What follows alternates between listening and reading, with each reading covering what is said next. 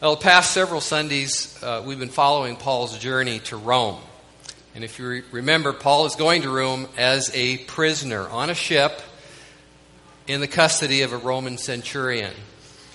And we read how that ship was wrecked in a storm off the coast of Malta, and how Paul and Luke and the others swam to shore on scraps of lumber, lumber left over from this destroyed ship. And Paul spent three months on that island of Malta, and many were healed there, and many also were saved. But Paul was still a prisoner. And when Paul reached Rome, he was kept as a prisoner for two years. And then he was released for about four to five years. He was arrested again, imprisoned in Rome for a second time, then condemned to death by Nero and beheaded. Uh, but of course, Paul was not aware of any of that at this point. He did not know what was ahead of him. And none of us know what is ahead. None of us know how much life we have left. We do not know whether shipwreck or smooth sailing is ahead. Uh, we don't do not know how God will use us in places we never in a million years expected to be. Uh, we do not know when or how we will die. Uh, we don't know the rest of our story because we are not the one writing our story. God is. And so this calls for complete and real trust in God. This calls for confidence that we are in His hands, that our times are in His hands. And we leave ourselves and our futures with Him to do with us whatever He pleases. Our only concern is to trust Him and to follow Him. And, you know, when Peter asked uh, Jesus, what, what about John? He asked him about what John's future might be. Jesus said, Well, if I want him to remain until I come, what is that to you? You follow me. And that is our concern. Otherwise, we are to be carefree about ourselves and we're to be carefree about all that is ahead. Jesus said, Take no thought for your life, what you will eat or drink, or take no thought about tomorrow. He said another, another place, when they arrest you, take no thought what to say or how to say it. Uh, the modern translations say, do not be anxious instead of take no thought, which I think is more accurate. But, but I, I was just struck by how often anxiety is simply thinking too much. It's taking too much thought about life's unknowns and life's problems. And sometimes the best solution to a problem is just to stop thinking about it. Isaiah 26 3 said, You will keep him in perfect peace whose mind is stayed on you because he trusts in you. And when you think anxiously about your life, when you think with, with any kind of, no matter how subtle, when you think with your li- about your life and your future, about with any kind of anxiety or fears in the back of your mind, you, your mind cannot be on the Lord. But peace will come to you when you entrust yourself and your future to your Heavenly Father's loving care. And that's, that's what it means to, to fix your mind or set your mind or stay your mind on Him, and He will keep you in perfect peace. And you entrust yourself to God with a total abandonment. You know, Paul said, whether we live or die, we are the Lord's. You know, Paul didn't live with, with anxiety about his future. Whether we live or whether we die, we are the Lord's. No matter what happens, we belong to Jesus Christ, and in the end, that's all that really matters. And we know that even death cannot harm us or keep us from the love of God and the glory that He has stored up for us.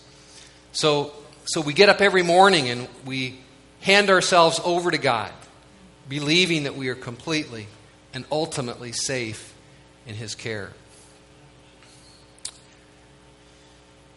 Well, after they left Malta, uh, the ship made a few brief stops on their way to Rome which allowed Paul and Luke to, to meet some other believers. In verse 14, and if you haven't noticed, I'm going to I'm going to go back and catch up some of the, the verses leading up to the passage that that Dave read, David read for us today. But verse 14 says, The following day we reached Puteoli. There we found some brothers and sisters who invited us to spend a week with them. So there was, there was a, a group of believers there at this town or this city that opened up their hearts and their homes to Paul and Luke as they neared Rome. You know, there's very few things that touch us and bless us like uh, genuine hospitality. Uh, when, we, when we know that someone's heart is wide open to us, when we know that we are wanted, when we know that we are welcome. And just like Donna shared, this is the kind of heart the Father has for us. This is the kind of heart God has for you. It's, it's His Father's heart. He invites us to be His, and He offers to be ours. And this is the invitation of the gospel to, to come to me. He prepares a table for us, He welcomes us with open arms. He invites us to come and dine with Him. And that's what we're to do for others too. That's what we're to, that's what we're to do for each other. Like these saints at Puteoli. Um, they just they didn't even know Paul and Luke, but they, they just invited them, they welcomed them to stay with them for seven days. And so we're to demonstrate the Father's welcome to one another. You can be an instrument of the Father's heart to others, to your spouse, to your kids, to those in the church family. You can make the, the invisible God visible to those around you. You can let him, let them feel and experience um, that, that welcome, that love, that acceptance that he has in his own heart. And then as they approached the city of Rome, uh, it's interesting that uh, more believers came out from Rome to meet Paul and Luke. And this last leg of their journey was over land along the western coast of Italy. And verse 15 says, The brothers and sisters there had heard that we were coming, and they traveled as far as the Forum of Appius and the Three Taverns to meet us. Uh, the Three Taverns was a town about 30 miles from Rome. The Forum of Appius was a town about 46 miles from Rome. And there were apparently two groups of believers. Some came as far as the Three Taverns, some came as far as the Forum of Appius. And they, they came to wait for Paul and to welcome Paul and Luke and to walk with them the rest of the way into Rome. And verse 15 continues At the sight of these people, Paul thanked God and took courage. You know, God so often sends us the encouragement that we need through people. And we need to see that and give thanks to God for that. Uh, Matthew Henry said, if our friends are kind to us, God puts it into their hearts, and we must give Him the glory. We should lift up our hearts to heaven in thanksgiving. One of the greatest blessings you will ever have in your Christian life is fellow believers who love God and love you. And they are God's expression of encouragement to you. And don't minimize that. Don't walk away from that one of the very strange phenomena I have, I have observed is that some in the church who have really been loved and served, and I'm not necessarily just talking about this church, but I'm just talking about some in, in, in the church who have been really loved and served so much, just don't seem to see it. They seem completely unaware of it. In Psalm 16:3, David said, "As for the saints in the land, they are the excellent ones in whom is all my delight." And so I, I urge you to have this kind of high regard for your fellow believers and to give thanks for them, to take courage from their gracious acts toward you. Luke goes on to say in verse 16 when we got to Rome, Paul was allowed to live by himself with a soldier to guard him. You know, all through this passage, Luke is pointing out thing after thing that is a demonstration of God's special favor that they experienced along the way. he, he mentions the believers who welcomed them at Puteoli, the brothers and sisters who came out to meet him at the three taverns and, and the Forum of Appius.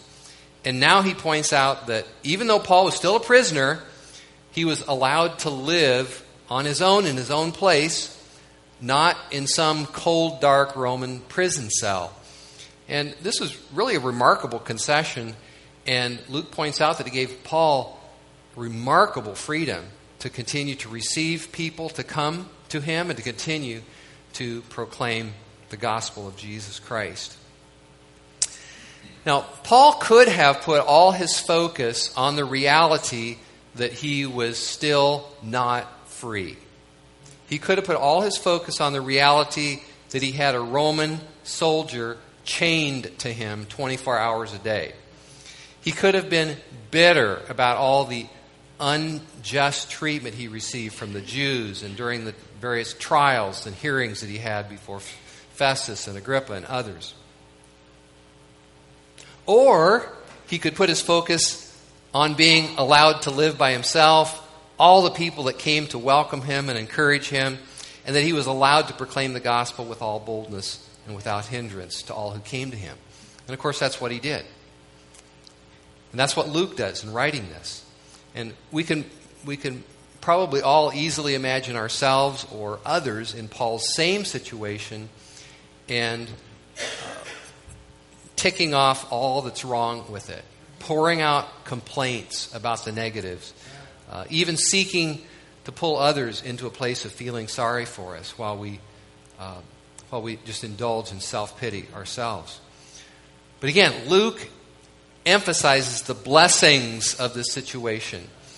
And that is the mindset we are called to in the kingdom of God. God always shows us his mercy, even in hard circumstances. And we need to see those special favors that he gives. They are there. They are there. We just need, need to see them.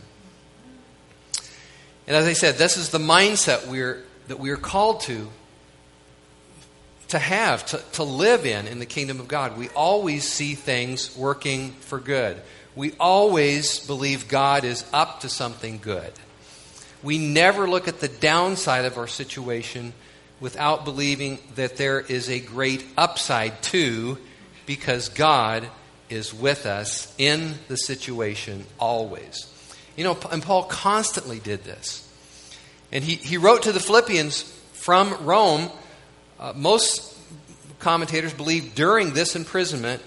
And he said to the Philippians, Now I want you to know, brothers and sisters, that what has happened to me has actually served to advance the gospel. Because of my chains, most of the brothers, brothers and sisters have become confident in the Lord and have more courage to proclaim the gospel without fear. And he goes on in Philippians to say, I rejoice. I'm rejoicing in my circumstances. And I urge you to rejoice with me too.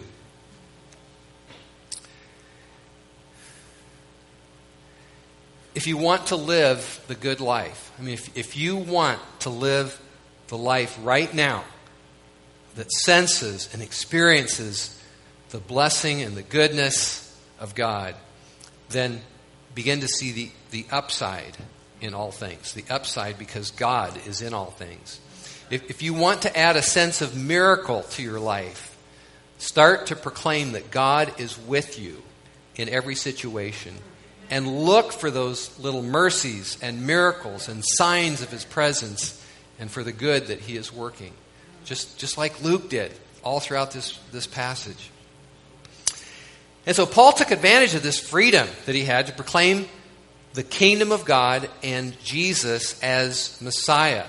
It says that he, he called the Jewish leaders to come to him, to visit him in his quarters. And after explaining why he was in Rome, verse 23 says, He witnessed to them from morning till evening, explaining about the kingdom of God. And from the law of Moses and from the prophets, he tried to persuade them about, about Jesus. And verse 31 he proclaimed the kingdom of God and taught about the Lord Jesus Christ with all boldness and without hindrance.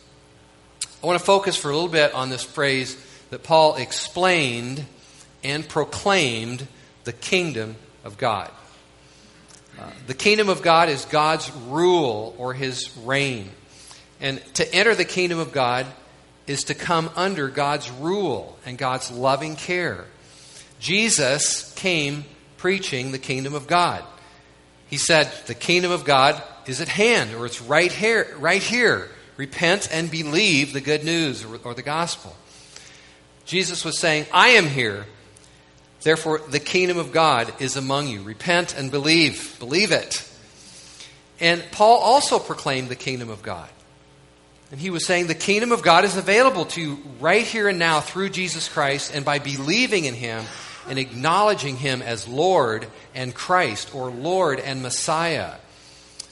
Yes, it's fullness. The fullness of the kingdom is yet to come, but we're invited to enter here and now. And that's part of the way that the gospel was presented. The invitation of the gospel was given to people. Praying to receive Jesus is not the end of the story. Uh, we don't just wait to die so we can go to heaven. Uh, believing in Jesus is like an open door into a new country called the kingdom of God. And in this new country, life really is different than in the country we came from. Okay, I'm just substituting the word country for kingdom, but trying to help, help us understand. It's like we came from, from one kingdom and now we're in another kingdom. We, we came from one country into another country, and that's it, life is that different. We live differently. We think differently. We treat each other differently. We respond to everything in life differently. We sing. We worship. We give thanks in all things. We rejoice. We love. We treat people with kindness and forgiveness. We live in sexual purity and in humility and much more. We do almost everything different than in that old country or that old kingdom. Romans 15 says, The kingdom of God does not consist, this is my paraphrase, but the kingdom of God does not consist about, of fighting about what we eat or drink or being focused on that. But the kingdom of God consists of righteousness, peace, and joy in the Holy Spirit. It's just it's a whole different realm. Colossians 1:13 calls this kingdom uh, the kingdom of God's beloved Son. I love that. It's in Colossians 1.13. It says, He, God, transferred us from the kingdom of darkness or the domain of darkness to the kingdom of His beloved Son. And so the, the essence of being a believer is that we live now under the reality of the reign of the present living King Jesus. And the Bible, the message of the Bible is that, that all people, all humanity, all people are by default in the kingdom of darkness. That's where everybody starts. That's where everybody is, is, is born by birth into the kingdom of darkness. And people enter the kingdom of God through recognizing and receiving the king his son, Jesus, the Messiah. And that's why Paul spent all this time persuading them about who Jesus was and convincing them, seeking to persuade them and convince them that Jesus is the Messiah, because that's how we enter the kingdom of God. That's how we enter the kingdom of His beloved Son, by receiving and recognizing Him as the King, the Messiah, the Son of God. It, salvation is is not merely believing something. It is, but it's not merely believing something. It is being moved from one kingdom to another. It is being moved from darkness to light, from death to life. And anything less than that is not the true story of salvation which the Bible presents. It is not merely being moved from one opinion to another or from one doctrine to another. It is not merely being, it, uh, I'm sorry, it is being moved from one ruler to another, from the domain of Satan and darkness to the domain or kingdom of Jesus Christ, God's beloved Son. And we receive a place in God's kingdom through the free gift of God. It, it, we, re, we receive our, our standing. We are, we are allowed, we are received, we are welcomed into the kingdom of God through a free gift of God. But we, we not only receive a, a, this standing, or we're not only in this new place, but we receive the Spirit of God Himself, who is the King of this new place. So He invites us into this new place where He is King, and then He puts His the King's very own Spirit within us. And so life in the kingdom is essentially life in the Spirit. And as true citizens of God's kingdom, we bear these marks of the King. We, bear, we bear these marks of the Spirit of God love, joy, peace, kindness, goodness, patience, self control, and, and others. And those who receive the Spirit of God's kingdom must not and cannot live lives like those who do not have the Spirit of God. In other words, those in the kingdom of God cannot and will not live like those who are not in the kingdom of God. And that's why Paul said, Do not be deceived. Those who practice unrighteousness will not inherit the kingdom of God. In Galatians 5, he lists what he calls, calls deeds of the flesh uh, sexual immorality, hatred, discord, jealousy, fits of rage selfish ambition, dissensions, factions, envy. And Paul says, I warn you, as I did before, that those who live like this will not inherit the kingdom of God. He's just making it very plain that this, this, this transfer from one kingdom to the other is a very real thing, and we live very differently in the kingdom of God. And I, I know that that might sound alarming and actually, I believe it is meant to be. Paul, Paul says, I warn you. It is meant to wake people up out of any false assurance that they are in the kingdom so that they will really enter the kingdom of God. John Piper put it this way the way we live shows our location. It's, it's not that the way we live earns our way into our lo- location, but the way we live shows our location, either in the, still in the, the domain of darkness or in the kingdom of God's beloved Son.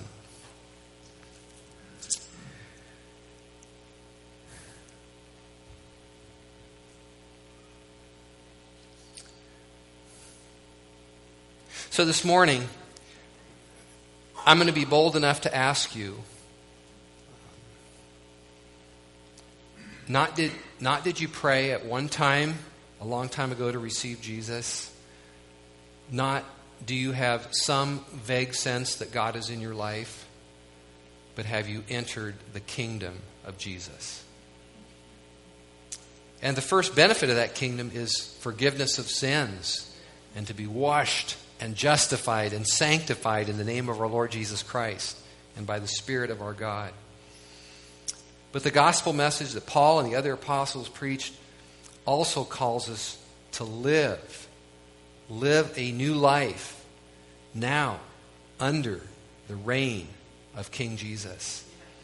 And that's why in the New Testament, in the, New Te- the, the, the early church period, saying Jesus is Lord was so essential.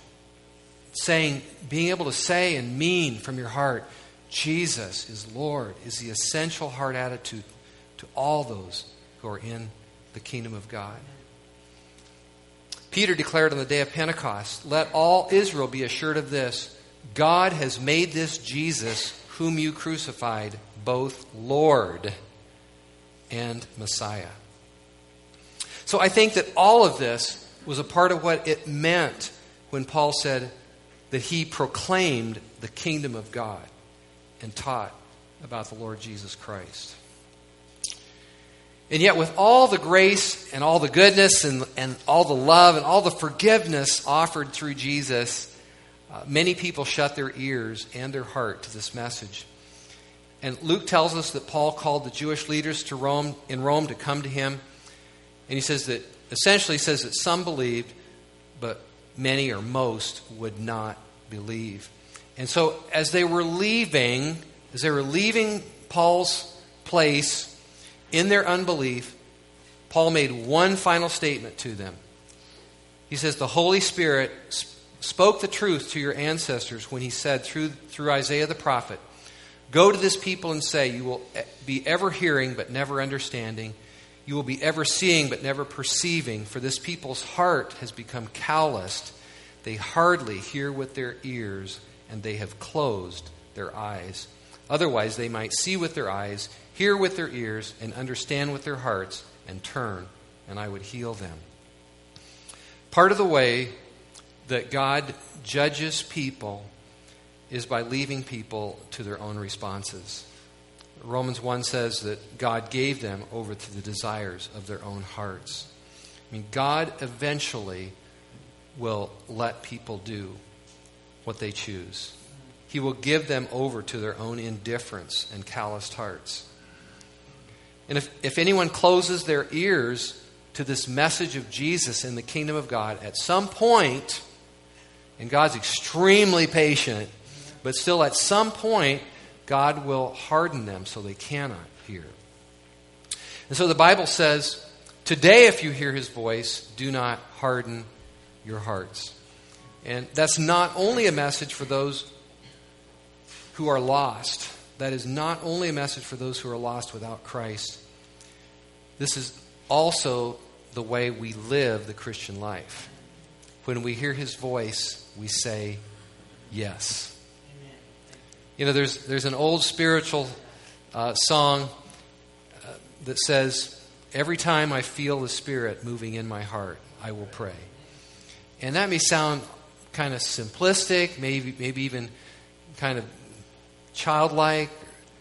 Um, but that's really profound. I mean, that is how we live the Christian life. Every time we feel the Spirit moving in our heart, we, will pray, we'll respond, we'll, we'll say yes. And Dr. Martyn Lloyd-Jones, uh, I can't remember what book, book it was in, but he, he gave, and I, he might not say this is the only secret, but he gave what he called a key or a secret to making spiritual progress. And he said the key to making spiritual progress is every time you feel the impulse to pray, you go pray. Every time you feel the impulse to draw near to God, you go draw near to God. Every time you sense that He's calling you, you respond and you go, you go to Him. When God is stirring in your heart, you respond. And in this passage, uh, Luke reminds us that the rejection of Christ by the Jewish people was foretold by the Holy Spirit. And I can't go, go into uh, this in detail now, but I think it was very confusing to the people back then, um, and particularly uh, confusing to those Jews who did believe. Well, if Jesus is the Messiah, why doesn't anybody, why, why does everybody reject him? Or why do so many reject him? And Luke just tells us that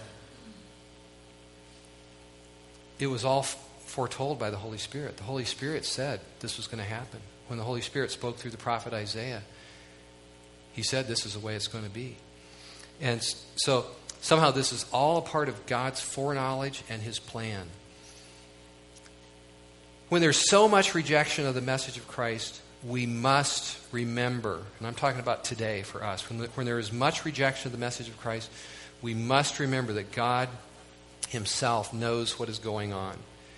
He has His plans and His way of working, and while some are hardened, God will always have people in our path who will come and will listen, and we must not be discouraged by the lack of human response.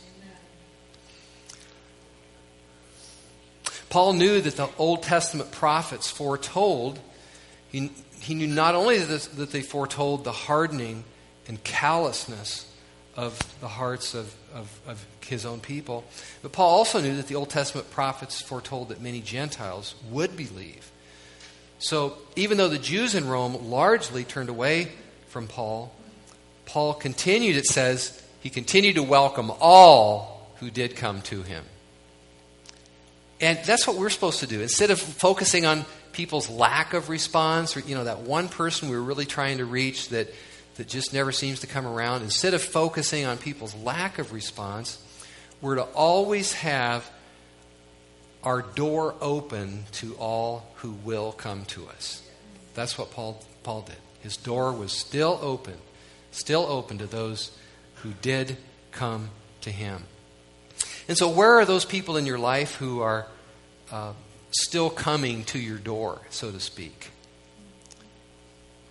You do all you can to show and tell them about the kingdom of God and of Jesus, and to invite them into the kingdom of God's beloved Son.